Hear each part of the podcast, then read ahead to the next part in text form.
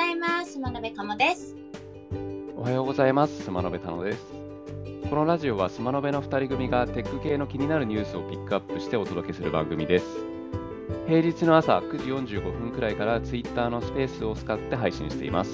はい。ということで始まりました。1月23日、月曜日ですね。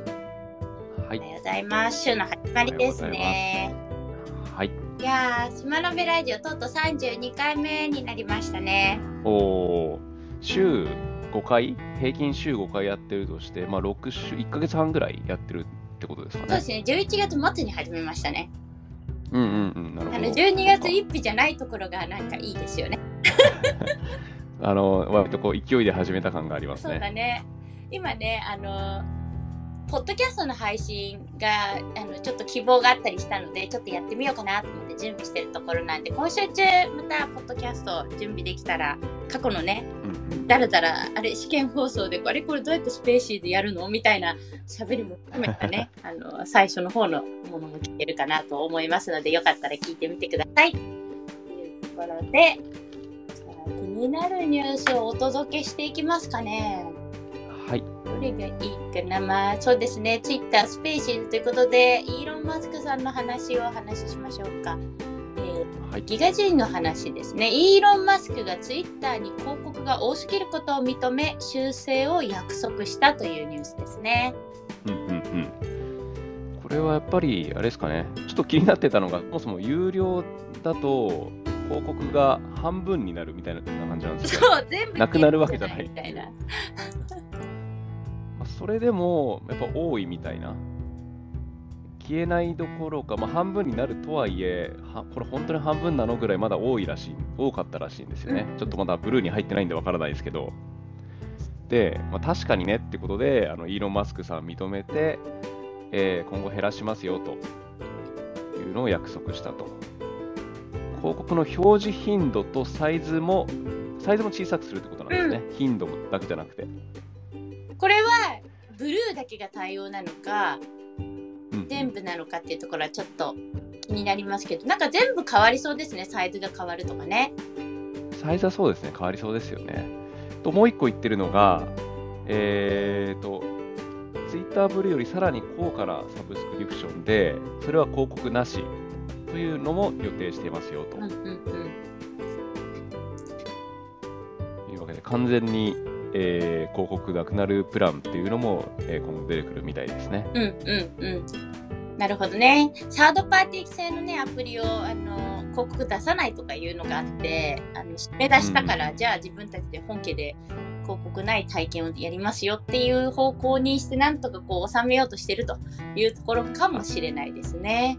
確かにうん、今まで広告が嫌だから公式以外を使ってたっていう人も多いでしょうからうんね。うん。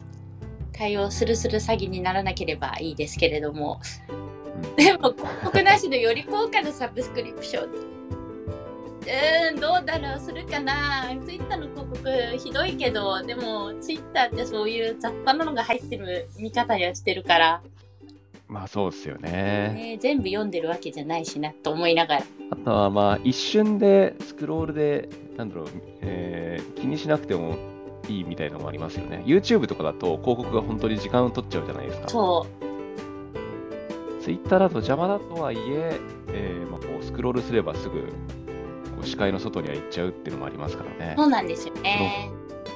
こうかなっていうのはどこまでの効果差にもよりそうだ気がしますね。確かに。結構 YouTube 私もうプレミアム入ってるんですけど、理由としてうんうん。結構仕事上でこの動画見てくださいみたいに見せるときに、会議中に4秒待てとかもう耐えられないんで。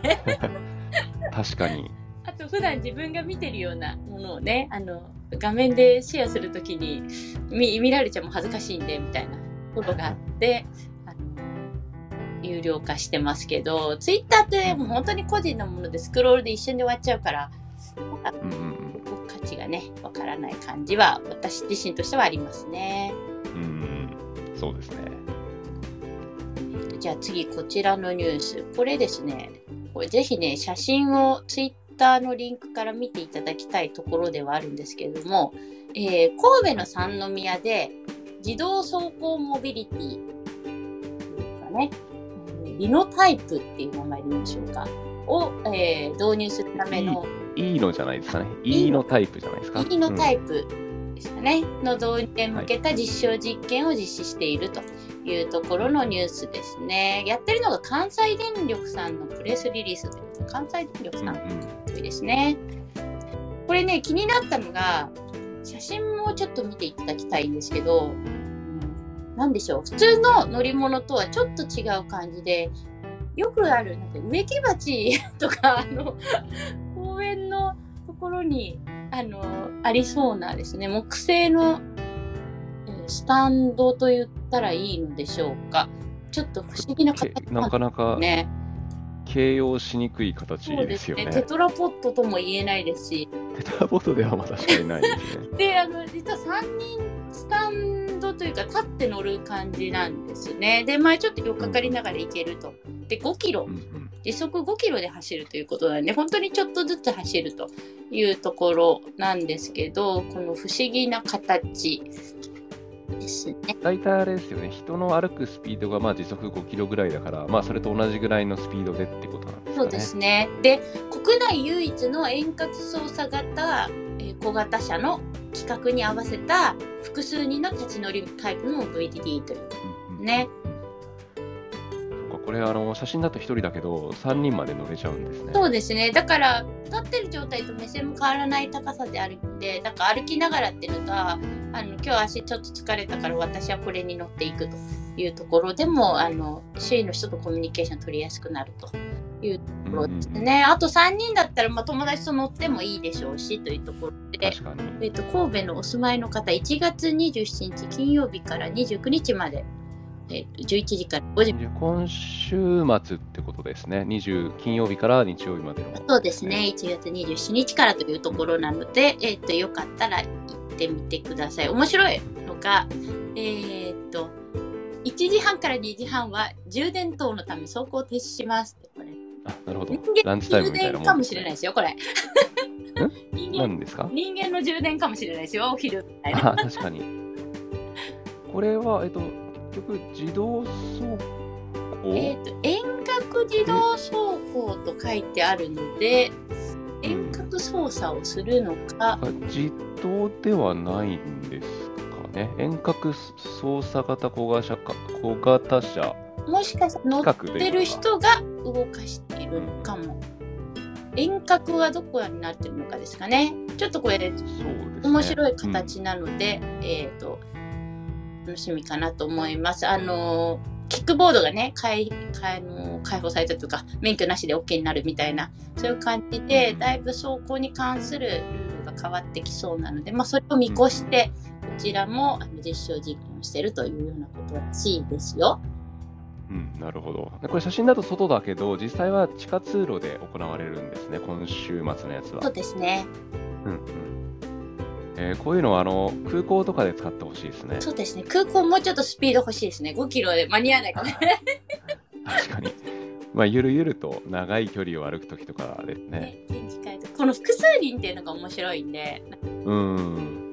大体一人乗りですもんね、こういうのって。そう、椅子をなくしてる分ね、あの、うんスマートな場所でできますし、ちょっと面白いかなと思ったんで、ぜひ行ってみてくださいといううんところですね。はい、じゃあ次ス行ってみようかな。何でしょうかな。あ、みんな大好きボストンダイナミクスのロボットの映像が届いておりますというところですね。これ、アトラスでしたっけ？はい、アトラスくんがまた働いておりますので、ちょっとお見せしたいなと思っております。いや、これ本当に CG でやったんじゃないかぐらいすごい滑らかというか、人間っぽい動きですよね。そうなんですよね。えっ、と、今回はですね、建築現場で、えー土木あ建築現場の作業のサポートですね。うんでで、えっと不安定な足場のところで荷物をですね、えー掴んで、えー渡すというような複雑な行動をしてくれてるというところのニュースでございますが、もう、もうね、写真のサムネイルだけで笑っちゃうんですよね。ジャンプしてるし、人間だったら、あの、こんな危ないところでジャンプとかしないですけど、この子は、あの、怖がらずにジャンプしてますね。あの、180度反対方向を向くときに、あのジャンプしてくるっと回るのが可愛いなと思いました。そっちの方が効率的なんだと思って。いやー本当に面白い動きをしてくれますというところなんですけどなんかあれですね今回はあの放り投げるっていう技がねうんうん遠遠くじゃなくて「えい!」って渡してくれるっていう荷物を運んでくれるような作業をしているというところでかなり、えー、かわいいかわいいって言っちゃうなまあ、今回、だからあれですよね、あの今までは単体での運動だったものに対して、今回はその掴んで、運んで、さらに放り投げるっていう、その手を使った動きっていうのが追加されたってことですよね。そうですねなので、えっと、映像ではですねあの高いところの足場の高いところにいる人間に対して下から荷物を持ってって渡してあげるというような作業ができているとしかも自分で足場作ってますよね、これ。すごいですね。なんか例えば失敗しちゃったとしても物を落としちゃったとしても予備いっぱい持ってくぞみたいなそんなでもいいからあのロボットがどんどん導入されていくとですね人件費って比べたら多分あの道具のスペアとか大したことないと思うのでなんかそういう風になっていくのかなみたいなうんアメリカだとそんな気がするみたいな。まだあの今の段階だと全然こっちの方が人件費高そうだけど、まあ、いずれはそれが逆転するってことでしょうそうね。ですね。今度そのうちね、上にいて受け取る人もアトラス君になっちゃってね、24時間ずーっと稼働しっぱなしみたいな。あの逆になるかもしれないですよね。人間が物を運ぶだったらシンプルだから人間の方が楽で、実際の作業はロボットにお任せするみたいな。確かに。でもロボットがさ、自分で言ってくれるのがいいよね。そこに設置しないんだよそうですね。。うんうんすごいなって思います。いやー、これはずっと見てたくなるような動きですね。そうですね、ロボットアトラス君。応援していきたいと思います。うんうん。えーこれは何かなメタ社のニュースですね。えー VR 向け。パンケーキレンズの技術開発企業を買収したというようなニュースでございますね。パンケーキレンズっていうのは、要はあれですね、カメラとかで使ってるような、ちょっとあの薄薄いというか、ちょっと厚めのあの湾曲させるようなレンズのことですうんうよね。ん。でよくあのスマホ VR とかで、えーこう手軽な VR のを使うときに、こういうパンケーキレンズみたいなの使われてたと思うんですけど、まあ、それの、えー会社を買収したと、んメタ社が。なんで最近ちょっと VR 系、あのメタは若干弱かったところではあるとは思うんですけど、まあ、こういうのもやっぱどんどん力を入れてるんだろうなっていうふうに思いました。そうですね。あの、これはですね、多分企業の特許狙って、その特許をやってるんで、もしかしたらその、その企業が持ってるものを使いたいからっていう可能性もあるし、あの、防御するためというか、特許を訴えられないためにっていう可能性もまああるかな。ここまで大きい。確かに会社そのものというよりは、その会社が持ってる特許を取得するためにみたいな感じなんですかね。そうかもしれないですね。ちょっうんとうん、けど。ね確かに。技術開発企業ってことなんで、まあ、改善が見込めるかなっていうのか、か？みたいなちょっとわからん直接はつながってないですけど、えーとちょっと楽しみなニュースかなと思いますがあれですよね懐かしいなって思って今話田野さんの話聞いてたんですけどスマホ VR を段ボールで作るみたいなのやってましたね。言ってましたね。あれ、なんて名前でしたっけ？段ボールのやつって。えー、と最終的には箱スコさんがあの会社うん。出してましたねあのカードボードってやつですね。一番最初あれですよね、Google がなんかノベルティで配布したところから始まったというか、それで話題になったんですよね。そうその時に使ってたレンズが、えーっと100均の虫眼鏡を使うといいぞってことになってみんなでそれを買い占めるみたいなちょっとムーブメントがありましたよね。ありましたね。虫眼鏡っていうか、あれなんて言うんでしょう、拡大鏡みたいなやつでしたそうよね。拡大鏡だね。うんうんうん。確かに、あれを分解すると、この段ボール用にちょうどいいっていうので流行りましたよね。流行りま確かに。ねそんなのをちょっと思い出しましたが今やパンケーキで。作っていくことですね。うんうんうん。はい、そんな感じですね。あ、じゃあ、10時来たので、じゃあ最後ワンニュース。テックじゃないけど、えーお金を節約しながらパスタをできるだけ美味しく茹でる科学的な放送という、あ、方法というね、そういう企業をご紹介したいと思います。どうやって？これあの内容そのものよりもこういうのを研究する人がやっぱり世の中に多いんだなっていうのをちょっと改めて認識したニュースでした。科学は日常に潜んでいるというところですね。そうですね。あのちょっとこれとはまた別なんですけど、パスタ系って結構やっぱり研究材料になるみたいで、あのパスタを半分に折ろうとすると必ず3つに分かれちゃうっていうのを知ってます？知ってます。MIT の研究ですよね。あそうですね。とかもあるぐらいパスタってそういう研究材料になるんだと。で今回はその、えーなるべくエネルギーを使わない茹で方みたいなのの研究だったみたいで。答えとしてはですね、グルテンは80度以上で失活する、失う、活動を失うって書いてますね。失活するとのことなので、お湯は100度まで沸騰させる必要ないよと。うんぐつぐつあのゆだるところまでやる必要はなくて、ある程度温まったらよくて、かつ、えー、と火を止めても大丈夫みたいなことを言われてますねそ。うですね。で、これは結構災害、日本の方が進んでるのかしら、あの災害の時に水で作るパスタとかあると思うんですけど、うん2時間浸すとあの戻すことができるというところがあるので、えーなんでまあ水を2時間パスタを水に2時間浸して、えー80度以下のお湯で茹でるとかね。